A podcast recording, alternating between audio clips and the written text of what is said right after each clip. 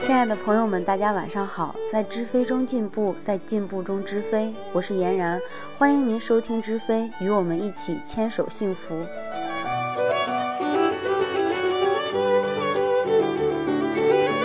知飞微信平台将为大家推出各类主题的心理文章。由于以往每天在晚上十点发信息给大家，朋友们留言说已经习惯这样的睡前小文。为了方便大家获取文章内容，从今天起，我将作为主播为大家阅读每篇文章。想象一下各位收到信息后的情景：关闭台灯，黑暗中倾听一段使我们认识自己、改善自己的文章；关闭手机，安心睡眠，以提升后的状态迎接新的一天，确实很美。今天为大家读第一篇文章，是来自袁立壮老师的《多么希望我是救世主》。这篇文章被壮骨粉奉为经典。大家跟我说，当他们心情不好或想要控制他人时，便会用这篇文章来提醒自己，瞬间达到和谐的状态。文章不长，寓意深刻，欢迎大家的耳朵。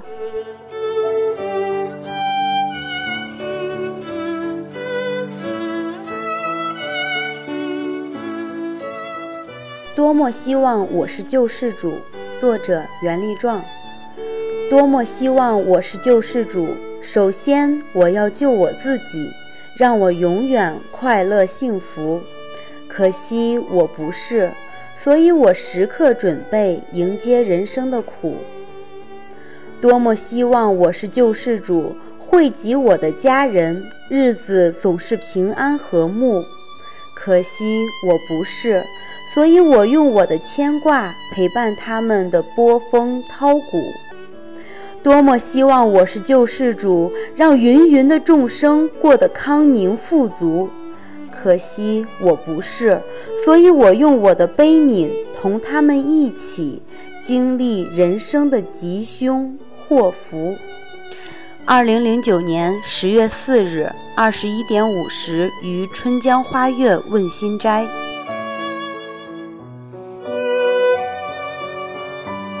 生活中，我们总希望自己和亲友过得快乐幸福，于是想尽一切办法去左右不如意的事情，甚至在不知不觉中操作着自己与他人。比如，我们会叮嘱孩子快写作业，会叮嘱丈夫少碰烟酒，会叮嘱妻子不必操心，会叮嘱父母少些劳累。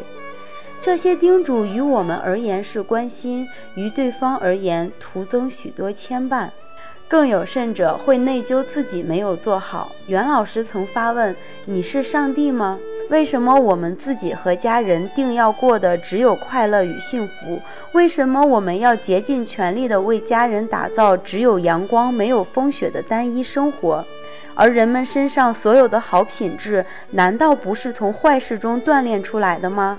袁老师说：“追求完美并没有错，相信完美的存在却害死人。”接纳生活中的不美好吧，体会这不美好能够带给我们的富足。